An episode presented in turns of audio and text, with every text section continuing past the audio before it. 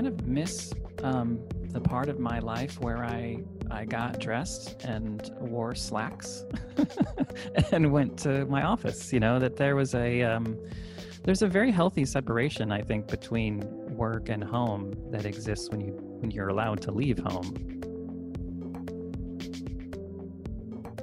I'm multimedia editor Jaden Sattenstein, and you're listening to Reopening, a student life audio series exploring the experiences of Washington University community members as the school prepares to open for an unprecedented fall semester. Today, we learn how faculty members made a major decision to teach in person or stay remote. Drama professor and Beyond Boundaries program director Robert Mark Morgan isn't a fan of working from home.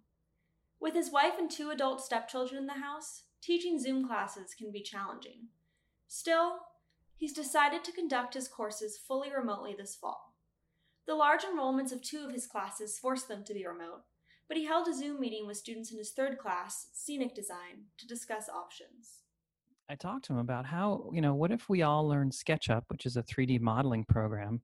Um, what if we spend some time learning SketchUp and design in that kind of environment and then literally share our models in an augmented reality way and i kind of showed them some demos of what i was thinking about and and um, they all seemed excited about it. So from there i moved forward you know including the students in on the decision making process you might say. I wanted to sort of see if they thought oh this sounds lame or or this sounds exciting.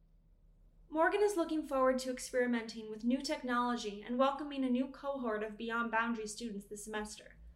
Still, a fear of outbreaks weighs heavily on him. He worries about the health of his students and the St. Louis community at large. You know, I used to wake up from a nightmare. You know, like you have a nightmare and you wake up and you're like, whew, good thing that was a nightmare. And now I kind of wake up into the nightmare. I'm like, oh, wait, it's another day uh, during a global pandemic that we need to, you know, be on guard. For courses small enough to allow for physical distancing in the classroom, Provost Beverly Wendland said that professors were given a good deal of freedom over the choice to teach either fully online or in a hybrid format that allows for partial in person instruction. You know, we just had a, a fairly liberal policy about um, allowing our faculty to, to declare their preference and then work with their department chairs to make sure that the curriculum was going to be able to be offered as needed for the students History Department Chair Peter Kastor also worries about his students, colleagues, and loved ones contracting COVID 19. Still, he said he feels confident about teaching in person because of the safety measures the university has taken. I have faith in the people who designed this. I did going into it, but also in the sense that I know they've done everything they possibly can to make things as safe as they can possibly be. Since his class, the Presidency 101 From Washington to Trump, is a small discussion based first year seminar, Kastor thought in person learning would be preferable for both him and his students. But he noted that not having any immediate family members in high risk categories gave him a freedom of choice that not all his colleagues enjoy. The primary concern was what would work best for my students. But I was able to think in those terms because there are other factors that wouldn't make me choose to teach remote. And many, many faculty, I'm sure, have have all of these concerns where for their own health and safety, it was not just uh, preferable to teach remote, it was mandatory. And fortunately, I didn't, I don't have that restriction, so I can teach in person.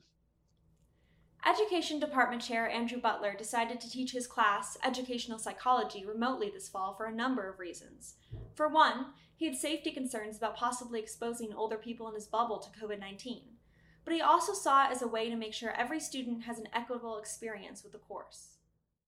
But then also to give kind of everybody the same um, experience in the sense of not having some people in class while having other people remote and being worried about you know making sure that their experiences are um, you know equivalent because because they can't possibly be exactly the same when speaking to student life back in march some students expressed frustration with online classes but wendland thinks these past few months of preparation will significantly improve how faculty deliver online materials.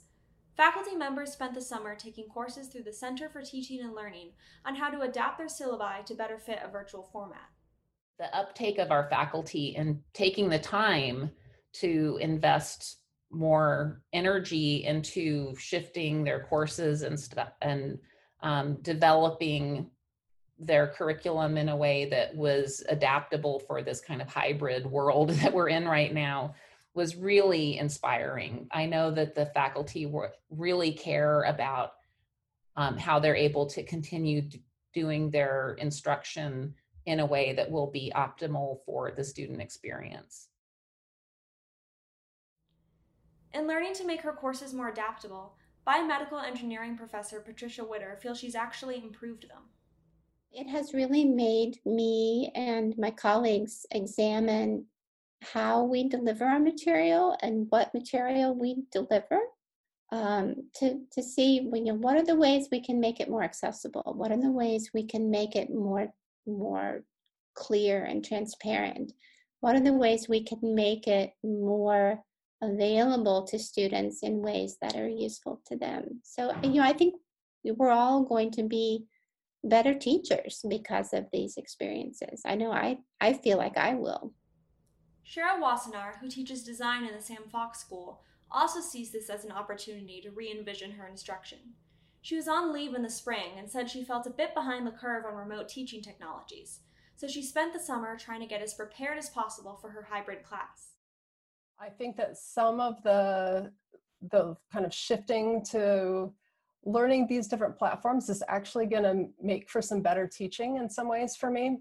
Um, I'm, I'm being challenged to think through whether a video would be a better way to um, to make a point or whether um, you know a discussion would be a, a, better way to do it. So i'm really thinking through things that i've done for a long time. I've taught the class for you know you know going on 20 years and and this is i think going to refresh a little bit about the way that i do things Above all, Wassenaar can't wait to finally interact with students again.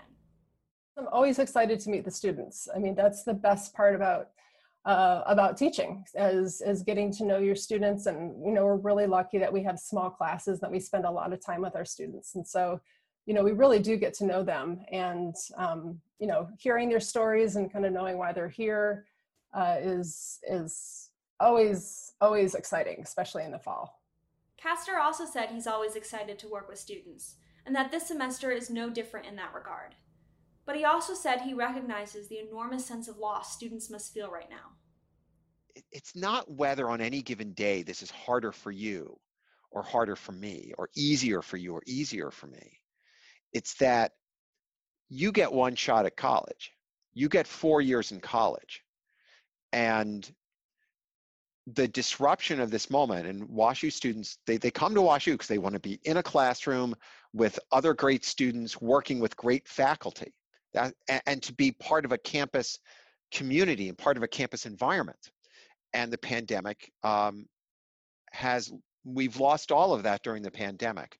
But the percentage of your undergraduate career that will be affected by this is much, much higher than the percentage of my professional career.